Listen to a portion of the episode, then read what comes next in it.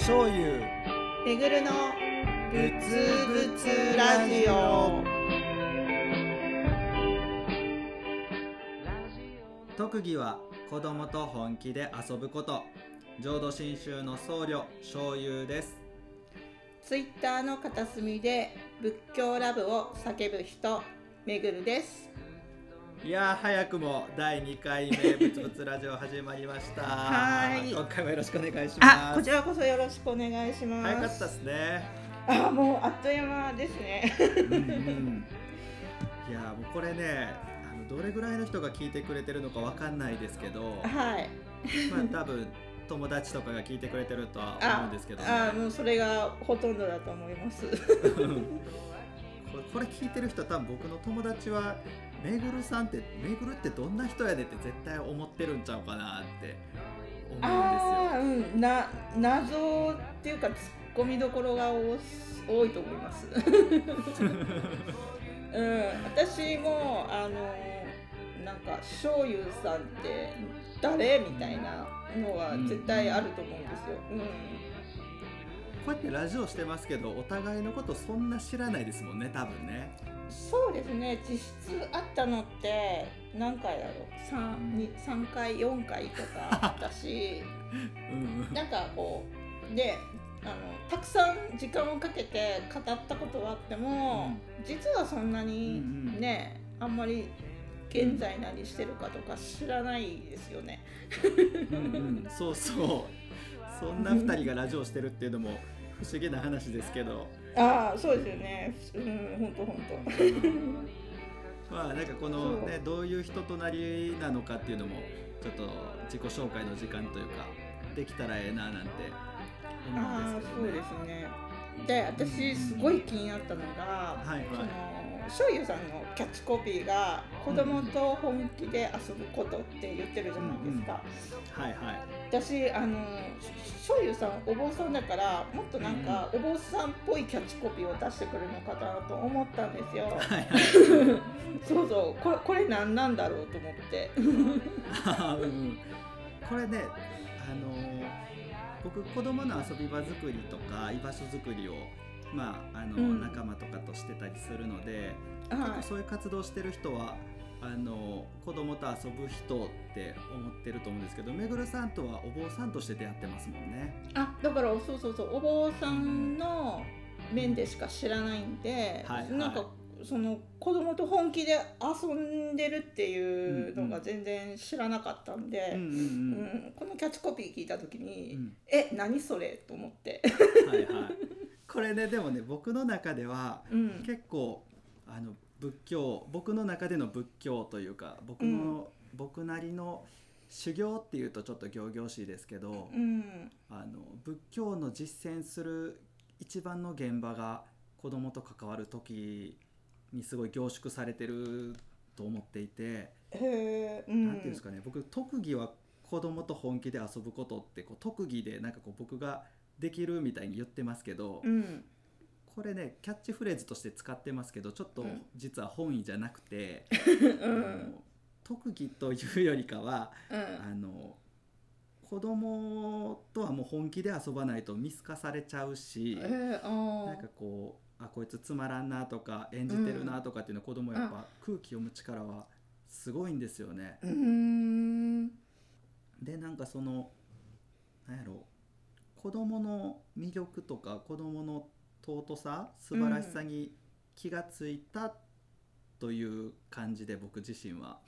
なんかその子供が遊んでる姿とか見てると、うんなんか一生懸命やってるしうん。うんあの楽しい時間ばっかりじゃなかったりするんですよ。結構なんか、あの友達に仲間に入れてもらえるようにしんどい練習ずっとしてたりとか こう嫌な思いしてる時間とかもあるんだけどうん。それもひっくるめて遊びだと僕は思っていてうん。でなんかその姿があなんか尊いなっていうかへえうん。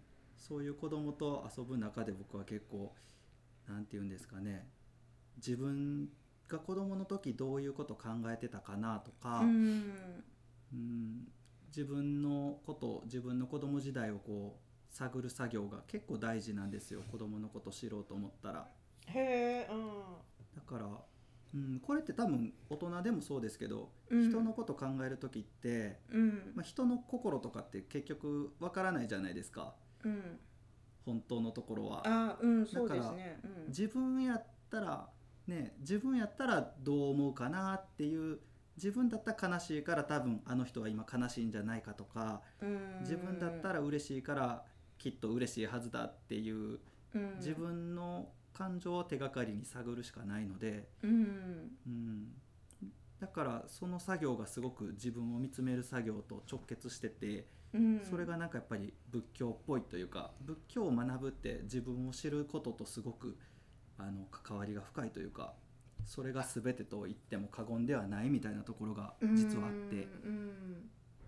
うんうんあー確かになんか私も仏教ちょっとなんか気気になって、なんか仏教のお話とかを聞くようになった時にまず一番最初にその自分自身をうん。なんかとことん見見なきゃいけない見つめなきゃいけないっていうか、っていう時はやっぱりあって、うんそれは、うん、なんか仏教っぽいっていうのは分かりますね、でもうんなんか子供を通してそういうふうに仏教を感じてるっていうのはちょっとうん。初耳というか、うん、ちょっとびっくり。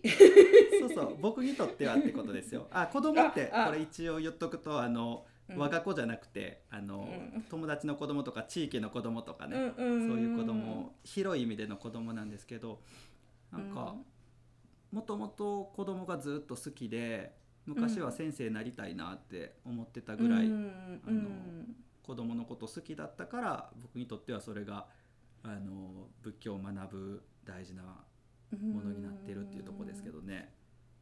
うん。へー。でもそういうところからうん。仏教って学べるんですね。いやもうね僕にとってはすごい学びになるというか、うん。仏様って何ですかって尋ねたら、うん。まあ、そりゃ慈悲だよみたいなことがあるんですけど、うんうん。でその慈悲ってこう苦しみとか悲しみへの共感性のことを慈悲って言うんですけどうん仏様の心のことなんですけどね、うん。なんかその正論で「あなたそれダメでしょう」とか「これダメでしょう」ってこう正論で言うんじゃなくて、うん。なんかこううんああそらやったらあかんことやけどあんたもしんどいよな辛いよなみたいな、うん。そのなんか相手の心に共感していくあり方っていうのをなんかこう自然と目指すようになっているというか、へー。あの正論で頭ごなしにうん。怒ったりこうするもんやでって子供にうん。教える人間として関わるんじゃなくてうん。気持ちで関わっていきたいなと思っていて、へうん、そうそれしたらあかんことやからすんなよじゃなくてー、うん。いやーそれ叩いたらあかんけど叩きたくなるぐらい腹立ったんやろうなとか それぐらい嫌な気持ちになったんやろうなってこう共感できたらええなっていうこう仏さんの真似事というか、うん。なんか自分なりの修行の場って結構子供との場所が多いですね僕は。うんうんそれってうん。お坊さんとしてなんかさ参加してるとかじゃなんですか？あお坊さんとしてじゃないですね。もううん一個人として、一市民として参加してます。ううん。ん、だからお寺でやってるわけじゃなかったりもするしもちろんうんお寺でもそういう子どものあの集まる広場したりとかやったりはするんですけど、うんうん。お坊さんおじゃあ寺になんか、限らず、うんお坊さんじゃないけお坊さんっていうなんかこう、なんかなんていうの場所から離れてるけどもう自然と頭の中はそういうちょっと仏教的目線というか、仏教的な対応になっちゃうみたいな。そうですえー。そうです。なんかね最初はうん。なんか仏教っていろいろいろんなものがある中の一つの仏教みたいな。うん。これはまあ経済でこれは何々でうんこれは仏教でみたいなイメージでしたけどうん。仏教を学んでなんかこうああ仏教っていいなって思い出したらもう全部仏教というか仏教の中に自分があるみたいな感覚になってくるから、うん。うん。えーそうそう。じゃあもう衣着てようが着てようまいが。うん、じゃあもう日常生活にもう常に仏教を感じてるみたいな。そうですね。常に感じてるっていうとちょっと語弊あるかもしれないですけど なんか 多分常に感じれるようになったらいいなとは思いますよね。あーあーなるほどね、うん。なんかほらうんうん。あの仏教ってなんかこうちょっと特特別感というか、うんうんうん。非日常みたいな捉え方どうしてもなんかしちゃうんですよ。なんかでもなんかこうやって聞いてるとあ、うんうん。本当はすごい身近にとか日常とか習慣の中に実はあってて気づいてないだけなのかなっては思うなんか最近思うようになったんですけど、うんうん。うんなんかうんうん。でもお坊さんはもう常にこう、うん。に日常のそうそういうきっかけから仏教を感じてるっていうのは、うん。なんかあんまりそういう話改めて聞くことないから、ううんん。うんちょっと驚きもありおおすごいみたいあな。あいやどうなんやろ。う、うん。うんうん。まあこれね浄土真宗が特にそうかもしれないですけど、うん、結構なんか綺麗事じゃないから、ああうん。うん、清く正しく生きましょうってそらそうやけどなかなかそうはいかんよなみたいな。それをこうしっかり向き合いつつうん受け止めつつ、じゃあそんな中でどうやって生きていけばええんやろうみたいなうんなんかそれがね結構、うん、あるから仏教って全然特別なものじゃないと思いますし、うんうん。なんかねそんな風にみんなに感じてもらえたらいいなっていう思いもありますね。うん。いやでもなんかそういうエピソード聞けて、うんうん。なんかちょっとなんかさ参考になったというか、えーそうなんだっていうのもあるし、うんうん。なんか私だけじゃなくて多分ラジオ聞いてる人もうんうん。そういう人、うん多い多いんじゃないかなとちょっと私はちょっと勝手に思いなんかそういう感想を持ちましたね。うん。おおそれはめちゃくちゃ嬉しいですね。いやラジオでもそういう話をしていきたいですしなんかそういう場になったら、うね。うん。うんうんいいなと思うんですよ、あいいですねこれもなんか仏教なんやなとか、ううんん、なんか仏教がちょっとでも身近になんかこう崇高で清らかな手の届かないところにあるとかじゃなくて あなんそうですね。かそういうもうこんなやつがお坊さんなんやったらまあまあみたいななんかこうでそうやってこうちょっとなんか身近に考えてもらえたらいうん。いなって思いますけどね。そうですね。はい。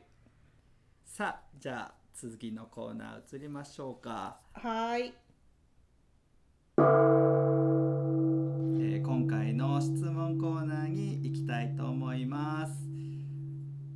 回選んだ質問はコロナが大変になっていますが今どんなことを感じますか？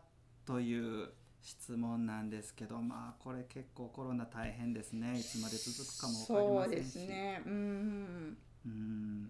なんかね僕でもお寺としてもお坊さんとしてもお参りがなくなったり、法要が中止になったりしてうもうん。皆さんと同じようにお仕事ないような状態なんですけどうん。一つ思うのはコロナがあったことでうん。すごくこう日常当たり前やと思ってたことが実は当たり前じゃなかったんやなっていうことにみんなが気がつけてるっていうのは一つなんかこう大事なことかなって思ってて。ああありますねそれは。ううんんなんかねこうこれ仏教って面白いなって僕思うのはなんか、うん。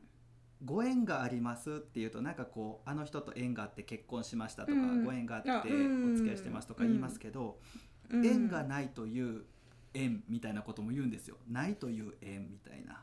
例えば、これまではコロナってなかったじゃないですか去年一昨年とかは、うんなかったです。それまではコロナがないという縁によって僕たちの生活は支えられてたみたいなことを言うんですよねうん。仏教って。でそれ聞いてみると、あ確かにそうやなってこあう、ん。災いがないとか災難がないっていう縁によって、うん。なんか今が支えられてるとか思うと、うん。当たり前やと思ってた日常ってうん。大事にしないといけないもので、うん。ありがたいもんやったんやなって思えるっていうのは大事なことかなとも思いますけどね。あーありますね。なんかその、うん。今まで当たり当たり前にっていうか、うん。うん。あの気軽に行けてたとこに行けないとか、うんうんうんなんか先の予定が当たり前にあったのが全部なくなったりとか、うんうん。うんなんかそういうのであうん今までってなんかこう当たり前とか普通とか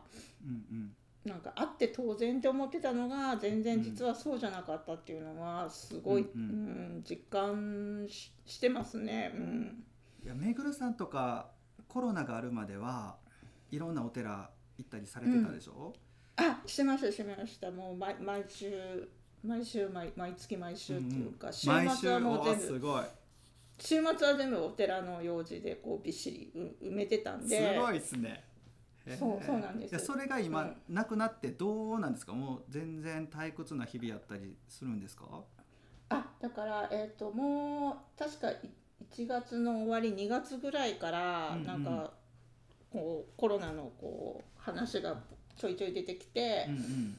あの例えば3月お彼岸の法要どうしようとうんうんか、そうですよえね、っと来月のあのお坊さんのお話を聞きに行ってるんですけど、うんうん。まあ、それをやろうかどうかとかってなってきた時に、うんうん。なんか全部中止になったんですよ。そしたら、毎週出かけてた予定が、うん。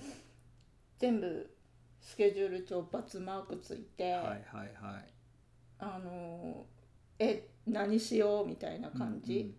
うん、でそう一瞬だからこう、うん。うんな週末が暇になるんですよ。はいはいはい。でちょっと経ってから今度、あのオンラインで、うんうん。こう例えば法要の配信をしたりとか、はいはいはいお坊さんがお話を YouTube で配信したりとか、結構 YouTube の方はもう増えてきましたもんね。うんうん。お勤めを配信したりとかってあとなんか大きいところでは、うん。例えばえっとなんか東大寺さんだったり延暦寺さんだったうり、ん。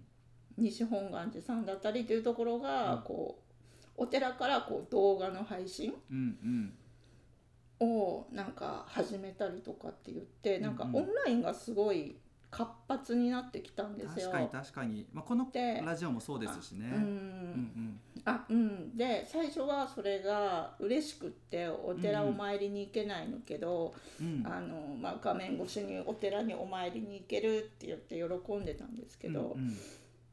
だんだんそれの数が多くなってきてはいはいはいはい。あの 追い追いつけないんですよ。なんか見てる方が。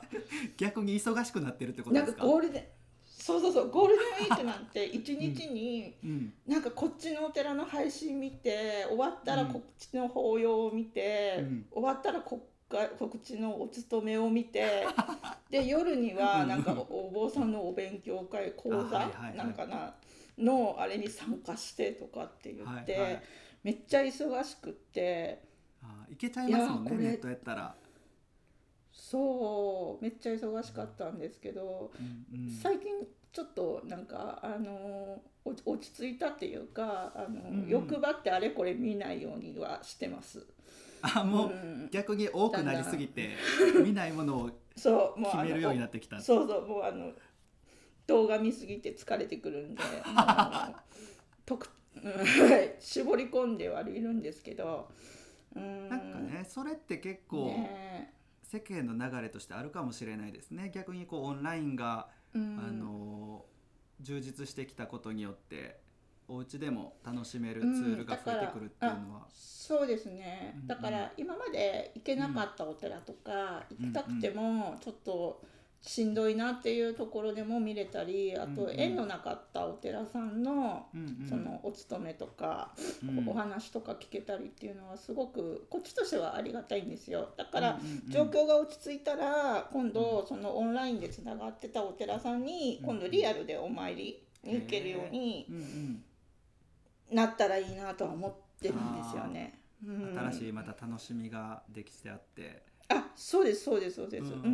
んなんかコロナって結構やっぱりもちろん命を落としてる方や大変な思いされてる方もおられるのでうん。本当にこう大変なことではありますけど、うん。あの悪いことばっかりじゃないですしね。なんかそれによって新しくこう出会える世界が広がったりとか、うん。なんかこうインターネットが充実してきたりとかっていうなんかネガティブなことだけじゃなくてポジティブなこともあるんだよっていうそういう目線もなんか大事な気がしますようね。んなんかねあのどこ見てもやっぱり不安な情報ばっかりだったりとかするんで、うんもうねそればっかり見ちゃうよりはもうんうんうこうんなんか逆に楽しいことを見つけていかないと。うんうんうん。うん。だからこれから先なんか落ち着いたらあそこのお参りに行こうとか、うんうんうん。うんなんかこのお坊さんのお話直接聞きに行きたいなとかあってい。ううなんか先の楽しみをいっぱい今作ってう、んちょっと、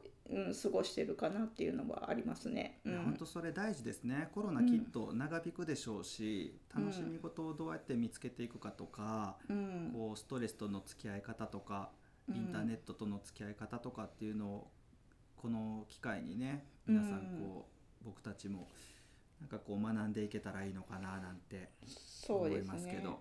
はい。うんまあそんなこんなで今回もまた20分超過しておりますけどもはい。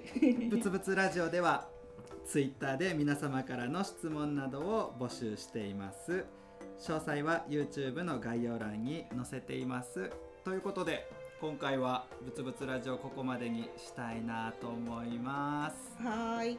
またお会いいたしましょはい。うぶつぶつぶつぶつ何万打仏